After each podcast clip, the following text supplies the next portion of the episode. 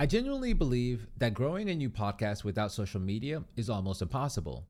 Platforms like Instagram and TikTok have the power to showcase our content to new audiences. The only challenge is that creating engaging social content takes up a lot of time.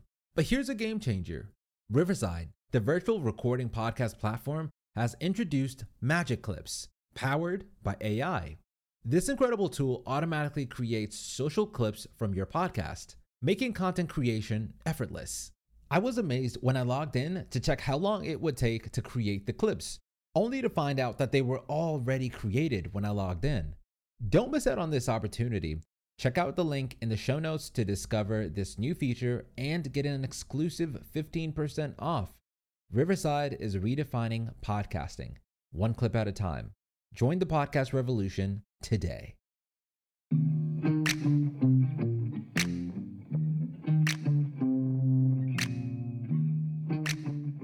Hey, welcome to the Creator Hub. My name is Lloyd, and every single week we share content to help you level up on your journey. Today we have an incredible guest. You know, people normally think that I am everywhere. They, they they see me at a lot of different conferences or events, and so they assume that I'm just always out doing stuff. But this guy is quite literally everywhere.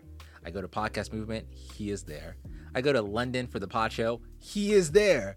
And now he even has his own uh, podcast meetup, which happens here in California, which I'm so happy I get to attend. You know, when people say like they're having a meetup and you're like, oh, it's probably just like a few people getting together, drinks and stuff. No, no, like this is like a real podcast movement with like tons of people. Uh, and so it's always great uh, running into this guy. And I'm so glad he could join me on the podcast. Please welcome to the show, Imran. How are you? Hey, Lloyd, what's up?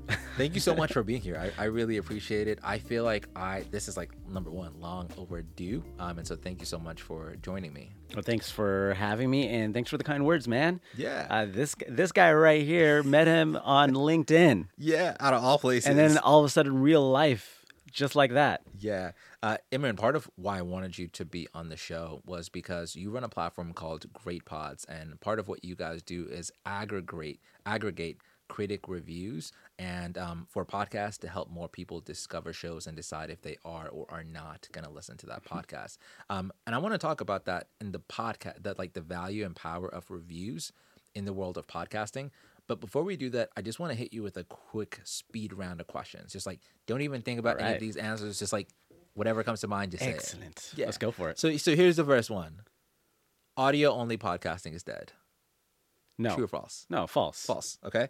Uh, podcast conferences are the best. Well, can I add to that, like why it's please, false? Please. Uh, I think uh, the YouTube and the Spotify videos of it all. Yeah. Uh, I think they're everything is complementary of each other, mm. and literally, and I was putting this in my newsletter this week, by the way, plug yeah. for that. Uh, is I was listening to Offline with Jon Favreau, mm-hmm. and his guest was Adam Conover talking about the WJ, WGA strikes. I got mm-hmm. halfway through it on the YouTube video while I was doing work. And then on my way over here, yeah. I, I had to finish the episode. Great episode, by the way. Check yeah. it out. Uh, listen to it on uh, on my favorite podcast app. So that's incredible. So yeah. instead of choosing between like whether someone is going to have an audio podcast or a video only podcast, that they should think about how these two things can work together and, and I think they can complement each other. Yes, yeah, hundred percent. I love that. Um, here's the second question for you podcast conferences are the best way to grow your show? Ooh, um, no. Okay. I know with another. There's always an explanation with this. Uh, they don't bring the audience, but they help you. I think they help you network with the the people that can help you get that audience. Like for example, collaborating with other podcasters mm. that you may mm. not have even met uh, ever. You meeting you in real life, like the collaboration we're having right now. Yeah. Uh, those are very important. There's ve- I, I love conferences yeah. because of the business development, the people that you normally wouldn't be able to meet, even via email if they're yeah. uh, uh all that stuff. That that helps you build a foundation to grow your audience but they don't it doesn't immediately grow your audience yeah i love that um, so it's like you may not meet your listeners there, but the indirect things you'll gain from that conference may help you grow your show still. Yes. Yeah. I love that. Here's the third question for you. Great Pods is like Rotten Tomatoes, but for podcasters. True. Okay. That's I just. I, I just, True no... and dot. Thanks for the episode. Uh, yeah. the, one of the the pain points that I've had um, in the podcast medium as an entertainment medium Yep. is trusting the sources that recommend podcasts. Mm-hmm. Um, and this is, goes, goes into a little bit of background of history where I where I've been, come from. Uh, I worked at uh, the podcast app or audio app called TuneIn Radio. Worked there for about eight years, uh, from customer support all the way to marketing. And one of the things that I learned from the customers that would email into customer support or even to marketing when we sent out newsletters, Yeah. they would ask the question, why should I listen to this game? Why should I listen to this podcast? Why are you promoting this? I don't really care about this. And it and like who are you guys? Yeah. The question was who are you guys? Well, we kept it anonymous. We didn't want to get any flack for that. It's just editorial team. Uh, but there was that didn't build any trust and it didn't have any transparency Yep. Where I go for like Siskel and Ebert, Rotten Tomatoes, you know who they are, Yep. and you know what publication they're writing for. It doesn't matter if it's big, it doesn't matter if it's small, but at least you know who they are. So there builds a little level of trust and transparency there. Yeah. I didn't see that in the podcast space. That was a pain point for me. And so I went out looking to see if there were podcast critics and podcast reviews from professional sources, people that can articulate why you should and shouldn't do outside of our friends. Yeah. When a friend tells you what movie that you listen to, uh, I mean, what movie or TV show you should watch, be like, hey, you should watch The Bear. Uh, well, you probably have seen some marketing for it or so on. But the usual case, and you can tell me what your case of getting recommendations is, is that in my case, I would go Rotten Tomatoes and check out what the reviews were, whether they're user and critic reviews, but I'd look at the critic reviews because I Yeah. know. That's how that stemmed from. Yeah, and I, you know, I love that. And I was, as I was preparing for this conversation, that was probably like the biggest thing that stood out to me about great pods.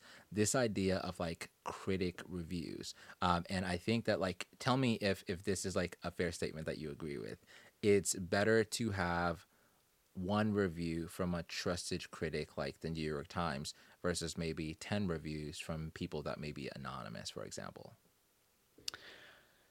So, um, let me think about that for a second. So, and I'm going to repeat your question just so I can start thinking about it a little bit more. Is that you're asking, is it more important to have one trusted, like a New York Times, big publication Yeah. writer writing a critic review, or 10 small size blogs writing reviews? Or would that be the fair comparison that you're trying to make here? I think so. Um, and it doesn't necessarily have to be like, um, it's less of an emphasis on the fact that they are small, but I think what you're putting an emphasis on is that they're trusted.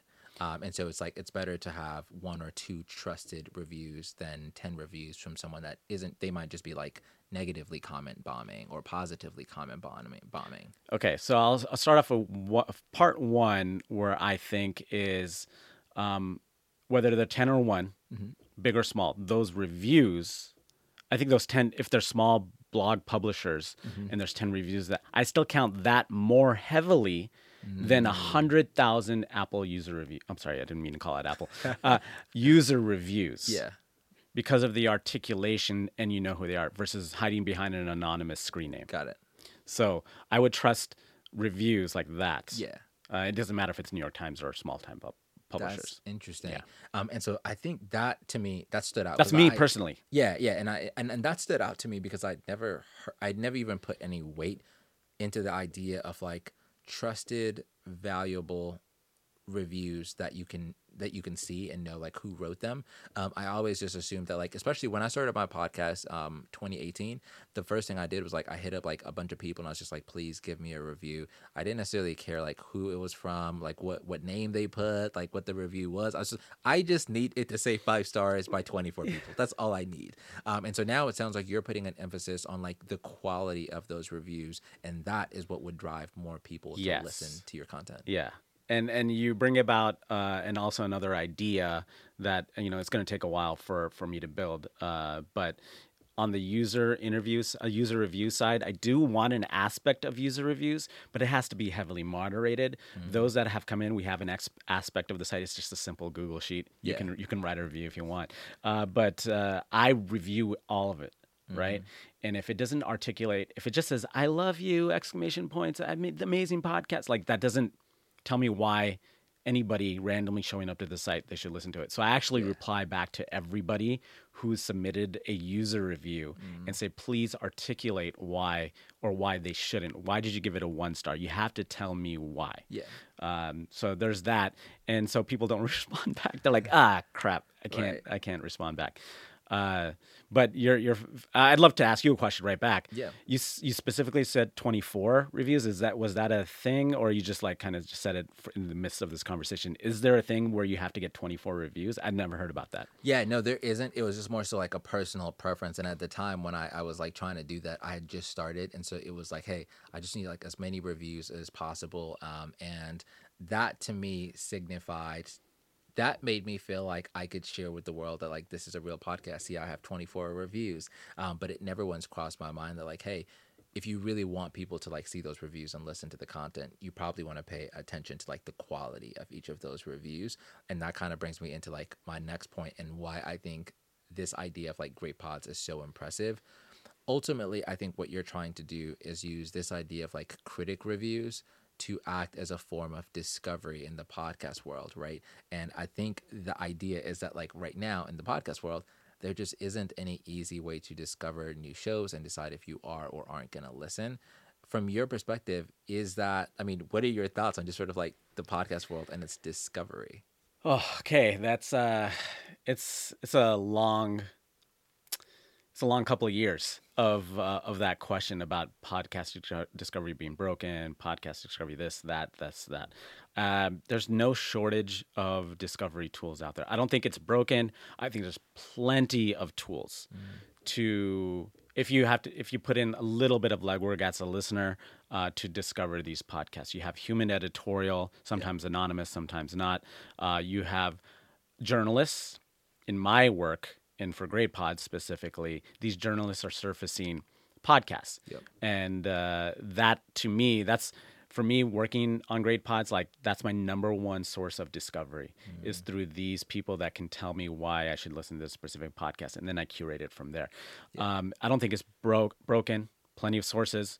Um, again ai is also the hot topic. I think ai discovery is slowly taking form with a lot of different apps in general. For me it's a wait and see. I want to see how the dust settles with that. Um, yeah that, that- that's where that's that's kind of where i'm at with with the podcast discovery. Oh i wanted to add yeah. So in my pitches that i've been working on it's like it's not I, I what i realized from the user base is some of the the the data Yeah. and some of the surveys uh, earlier surveys that i took uh, from users that randomly come to the site was that it wasn't discovery that people are coming to the site. So I just want to let you know that Yeah. people who come to the site really they already know what podcast they they heard about. Mm-hmm. So currently at its foundation, Great Pods is sort of a marketing tool for other podcasts because if you hear about it through a podcast commercial, something else, our Google SEO search terms, long story short, Google SEO search terms are name of podcast and podcast review. Interesting. And that's how they land us. So they already heard about the pod. That's 80, 90% of the people landing on, on great Yeah. pods. So they heard. So now that's, we're a brand new site. I would say still young, infancy. So that's how they discover the site Yeah. uh, through Google SEO. After that, they discover other podcasts. So people come to the site via uh, the Google SEO Yep. will then explore two or three other pages within the platform. So Yeah. then you start getting discovery from there. So for me, I say podcast discovery and decision making because what do you do when you go to Rotten Tomatoes or you great great pods and read reviews? It helps you decide Right. on what to listen to. Yo, I, I love that. Um, do you do you is it a fair assumption that podcasters that are listening to this show can be using great pods to secure more listeners? Am I like oversimplifying it? Yeah. So what I do is, um, in in the case of independence, doesn't matter who uh, independence. Again, big and small. I talk about big and small. Yeah. I think they're they're sort of equivalent in the in the way that everybody's trying to just market their show. Yeah. So what I did in the last year, I started gathering because I've been aggregating these reviews from various sources. Yeah. Um, and so I created a blog post on some of these sites actually have submissions where you can get review. You want to get on the podcast apps, you're going to send it out to newsletters and whatnot. And Yeah. Potentially you may not have thought about podcast critic reviews but now you are thinking about it because we exist and so now i made that blog post that helps people go down the checklist of not only Mm. newsletters that i consider review worthy to add Yep. uh, but also websites like podcastreview.org Yep. you know they have submission pages that where you can you can actually apply to get uh, reviewed Yeah. people like the new york times uh, i know we use new york times a lot but like there's they they can be uh, harder to get their attention Yep. Uh, because everybody knows about them, uh, especially those big publications. So I don't list them technically on the blog post. I try to go for the ones that are like sort of attainable. Yeah, and I did check out that blog post, and it's great. I'll definitely include it in the show notes. But I think essentially, if I was a podcaster and I was saying, hey, you know what, like I want to get more people to discover my show, and the way I want to do that is to have uh, critically acclaimed uh, people write reviews about it. Um, I would start me as the podcaster would start reaching out to some of these publications, small newsletters, to people on this blog, and saying like, hey, would you listen to this podcast and write a review about it on Great Pods? Yes. Okay. hey, that was a great summary right there for my five minute answer. No, no, I I I love that, uh, and I honestly I appreciate the summaries. That's really good. Yeah. I've never heard that before. I never heard of like this idea that like you could leverage. I've always just thought of like reviews as like something people see in the Apple Store. You just kind of if you scroll all the way to the bottom, maybe you'll see it. But I've never thought about that as like an independent way to like grow listenership and new listenership at that for a podcast, which is just great. and I'll add I'll add some uh, notes to that where that's going to be like the big publication, The Guardian. Guardian's one of the favorites um, for for their reviews. They have like two columns, one by Miranda Sawyer, she's a weekly critic, and then they have uh, a bunch of different other writers that do another weekly column Yeah. um, of short summaries of them. So I read them both, uh, but they're a lot harder to be in contact with. But they do get the click throughs Yep. Right? So they have a readership. People are reading some of what podcasts to listen to Yeah. from these writers. Uh, and a friend of mine who has an independent podcast, her podcast got picked up Mm. from one of the Guardian's uh, weekly emails and websites, Wow. and it and sh- it drove. I don't I f- I forget the percentage. I don't want to quote the percentage, but it did increase, gave her a bump in in listenership and audience. That's incredible. Yeah. Um, what about people that would love to get like reviews and think it could be helpful, but are afraid that if they get a negative review, that it could be the opposite of helpful? uh, that's that's one of the joys for me. It's not not for the independents. I, I don't hurting somebody is different versus articulating why critically. Uh, constructive criticism, as it were. Um, but there's there's some good stuff that comes for for it. If you're ready for it, if you're ready for it as an independent, if this is specifically for independent podcasters, uh, you have to be ready for positive and negative feedback, and that includes users too. Yeah. I've there's plenty of I'm going to call it Apple user reviews. There's plenty of Apple user reviews that I've I've seen that are just thrown out there. One of them I'll paraphrase, uh, like one star reviews, and just it was just the trailer. That's all it was was just the trailer. So I guess it protects against review bombing. Yeah. But going back to your your original question, you just have to be ready for it. You're going to get feedback. You're asking for feedback Yep. right? Whether it's good or not. Uh, I think that's what criticism does a little bit. It just gives you that that sort of feedback. Hey, Yeah. Okay, the audio wasn't as crisp or clear. I'm just doing some high level stuff, Yeah. but uh, the you know the speaker was speaking too fast. Uh, stuff like that is like kind of good knowledge to have. Maybe get those kinks out of the way Yeah. uh, with friends and family to help give you feedback, or other audio engineer, just people in the the in your circle Yep. uh, to give you that uh, honest feedback. But look out for that. That's going to happen. Yep. It will happen. Um, I mean, I have a It could drive listenership, by the way. It could. It could. I, I, I. It's like when uh, I do that a lot too. Like I'll go somewhere. I'll um, I'll see a review. Questionable at best, and then I'll, sometimes I'll see one that's just like straight up bad. It'll make me want to watch it more. I don't. Do you know who Keith Lee is? Uh, Keith, He's Lee. like a food critic on TikTok. He like Mm. goes around and he'll do like different like food reviews at uh, different restaurants and stuff. Um, and so he, even when he does like a bad one, he'll be like, "Hey, the fries at this place weren't great, but this was great." And whenever he reviews a place, they're like sold out for like several months. Ah, yes. Yeah, yeah. Okay, I know. And so he what you're talking reviewed one place and he was like, their fries weren't great. And so when he went back to the guy, the guy was like, yeah, you know, I changed the fries to improve them based on your review. But people still come in and they're like, no, I want like the old fries that he said were bad. Like, I want to try them. so it's You just like want to know whole- if it was true or not yeah, that like, they I were want his bad. exact order. And so it's just kind of, it's funny. It's funny. So to your point, like, you know, I think um, all could be helpful, and I think to your point, it all works with a greater point, which is like, hey, it'll make you a greater podcaster, but also could still drive listenership. And sometimes there, if you're big in, I mean, I, I'll tell you a big podcast, a big celebrity story uh, on a review that I had to listen to because the review is bad um, or critical of this thing. George Ezra, the singer George Ezra, uh, had a podcast. I think like right at the beginning of the pandemic or right before the pandemic. So he had two seasons of it, interviewing his celebrity friends, and uh, one of the reviews from the Times UK was just digging into the podcast, but in British sarcasm. So it was hilarious. Yeah. Because they were digging his celebrity status as a singer, but he was so boring, monotone, low voice. And his voice has that sort of low voice. That's what makes it a good singing voice, but maybe not a good speaking voice for interviews and so on. But it made me listen to it. Yeah. But in the case that I listened to one or two episodes, I agreed with the writer. Yeah. I was like, okay, cool. Like it's just like the it's just like the food thing. It's like I want to know what these fries were like. Yeah. Like I want to know what this audio is like. I want to be torturing myself like That's in, that's a great perspective. That like reviews might not necessarily deter people from Yeah. listening. It just gives them an idea of what they're about to listen Yeah. to. Um, I love that. I had a um, a friend right, and she has like she's crushing it. She has like seven million podcast downloads, and so I was asking her like, hey, like what did you do? What worked? Like tell me, tell me more. And she gave me a list of things, but at the top of that list was like SEO. Um, and so I know that this is a topic that you've spoken on. and I think you spoke at Outlier um, about SEO a bit. Um, I'm just curious, just like what your thoughts are on SEO and how podcasters can be a little more intentional as they think about like how they name their podcast or their podcast descriptions.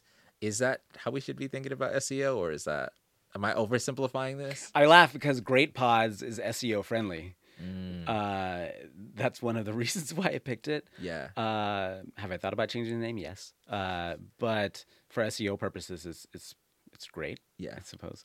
Uh, yeah. No, SEO is should be on every podcaster's list. Um, you know, it's I'm doing all all the manual work on Great Pods, so it's a lot of non-engineering work. That's that's me. So a lot of the stuff that I feel that podcasters are doing also you're doing your own editing, you're doing your own video, maybe you have sources like there's there's ways to to prioritize what you need to do. But if you're a solopreneur, which I think podca- independent podcasters are, um, on that list has to be podcasters. It's these are like necessary things. They're tedious, they're long, they're boring, but in the long term they pay off Yeah. why you should have like web you should pay attention to website SEO because you want to build a foundation. They talk about luck often with like not only luck with a lot of things, but you build a foundation so that when that luck hits, you're ready for it. Nothing crashes, everything is working smoothly. Yeah. 20, 2022, uh, we built the foundation. 2021, working all the time. I'm like, we need to get this uh, keyword set up and podcast SEO and all. We built it all in. Yeah. Basic SEO. Just learn some basic SEO at first for your website. Yeah. A year later, somebody on Reddit found a link to Serial's The Improvement Association podcast because they were talking about something political on the East Coast. Yeah. They dropped a link in one of the popular Reddit tweets, and and, and our site blew up fifteen hundred percent for that day. And we were ready for it. I, I, was, I was scared because I was like, "There's a glitch in the matrix. What is happening?" Right. It took me a while to like kind of hone it to to Reddit, Yeah. but we had taken that year. It took a year Right. To build that foundation for SEO so that somebody could search that podcast and we showed up in the first page, probably top three. And we're evergreen. Like it's not it's not an Apple link, Yeah. right? There's gonna be fifty percent of users are Android, right? So it's not just like an Apple link. It's our links go straight to whatever your favorite app is. Got it. Uh, we don't we don't discriminate against like different different Yeah. apps. So anyway, building those foundations help for that moment, and then we started boosting up. Uh, the site traffic started going up. Trustworthiness within Google is very important as well. Yep. Uh, that immediately, once you get onto a high quality site uh, like Reddit, in that case, every all of the podcasts within our platform started getting indexed by Google. so it helps with Google indexing. When Yeah. you're a brand new site, Google index indexing can be really long, Yep. and you need to help. They talk about backlinking. Yep. Uh, you need to get backlinked a lot, Yep. but that one Reddit post cleared the queue Yeah. on on the site. So now we get uh, all the podcasts I had within 24 hours they get indexed on Google. Wow, that's yeah. incredible. So it's important. yeah. Yeah. Um, and I think you know, I think a lot of podcasters don't think about that because it's like one of those things that feel it's like going to the gym where it's like you probably have to do it, like you just mentioned, you have to do it for a year before seeing anything like tangible. Um, and I just think that there's a lot of things like that in the world of podcasting where it's like, hey, you need these like healthy habits to grow, but you may not see any tangible results for them in the next three months, maybe. Yeah. I consider like Great Pods the independent podcaster, although I'm going for wide net Yep. as far as an audience is concerned. But like as far as the work we're doing is that independent stuff, like grinding, guerrilla marketing type stuff as well. Uh, the Google SEO stuff, like you might have to like spend a week or two, like you're doing s- keyword searches and everything, your content, how you're building your content and wording Yeah. them and phrasing them. You know, once you have it established, like let's say less, less like two weeks. Yep. All right, tops of work it's established, done. You can just leave it alone. It's hmm. just a matter of like now you do the other work of getting backlinked and getting the your site Yeah. authority up, uh, and doing the other marketing stuff. Because then when it hits, then it's it's all gravy from there. Yeah, no, that makes a lot of sense. I think a lot of what we've spoken about in this episode is like virtual and online things and things that could help you grow your show within the web, right? Um, part of what I think we share in common is our passion for like in-person events or conferences. What, h- how do you think about like conferences? You mentioned earlier that they could play a role in like helping you grow your show, but like when you go to a conference, what are you thinking and how do you decide if you should or shouldn't be there? my first conference podcast movement in Nashville, um, all masked up. It was it was fun. I had met, I'd actually met these two podcasters uh, on a podcast movement virtual event like a couple months before, and so we became pretty we became online buddies, like pretty tight. It's like all right, that's our our home base. Went there. Um, no expectations. The first time I had no expectations, no rules, because I just needed to experience it and see what was here. Even though they have schedules and uh, events, Yep.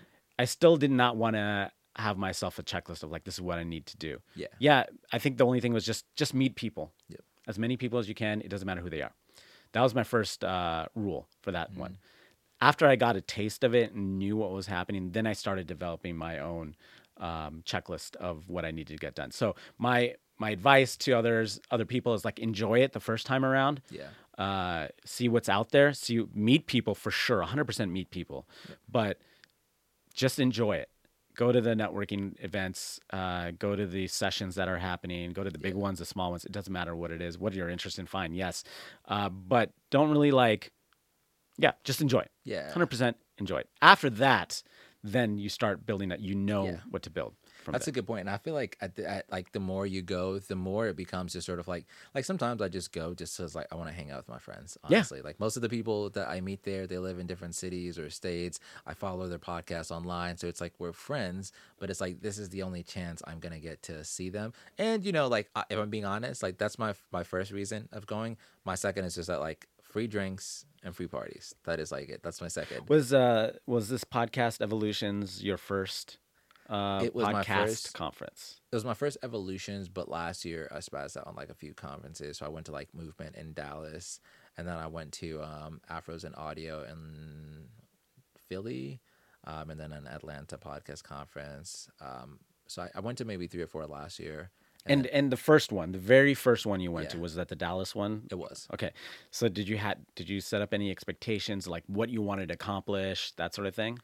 I didn't. Um, I, I went in kind of not knowing what to expect, and when I went in, it was like a lot bigger than I anticipated. So it was like my first time being on like the trade for floor and being like, oh my gosh, like I've never been around this many podcasters before. This is like insane, um, and that was a bit overwhelming in a good way, but like so worth it.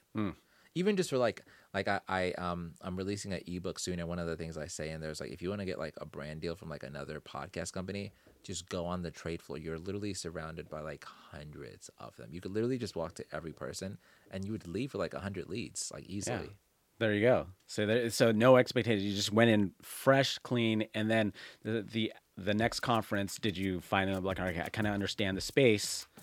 Let me like at least do one one or two things. It doesn't even matter if it's 10 Yeah. or one thing, but at least you came in with a focus, right? Yeah, one thousand percent. And I knew a little bit more about like what to expect. So like for me, for instance, I realized like, hey, um, I don't necessarily need to go to the workshops because I can always like watch those in the app when I go home. It's more important that I just spend my time like meeting people. For, so I think everyone learns their own you know Yeah. thing or whatever. But I I love them so much. Um, I, I think it's just like a great way to bring like like our relationship, like online connections, like in real life. Thanks for hanging Yeah, out cool. on this show. I really appreciate it. Um, obviously, I'm going to plug all the links where people can find you in the show notes. But where can people find you online? Great pods on all socials, threads. I was gonna say X or Twitter. I have no idea. Right, idea. yeah, exactly. Like, What do we call one, it? One or the other. Uh, that's why I hesitated. Uh, yeah, you got Facebook. Uh, unless I'm not as active on Facebook, but the newsletter uh, on the website greatpods.co and everywhere else at Great Pods. If you want to follow on all socials. Perfect. Thanks Yeah. for hanging out. Thank you.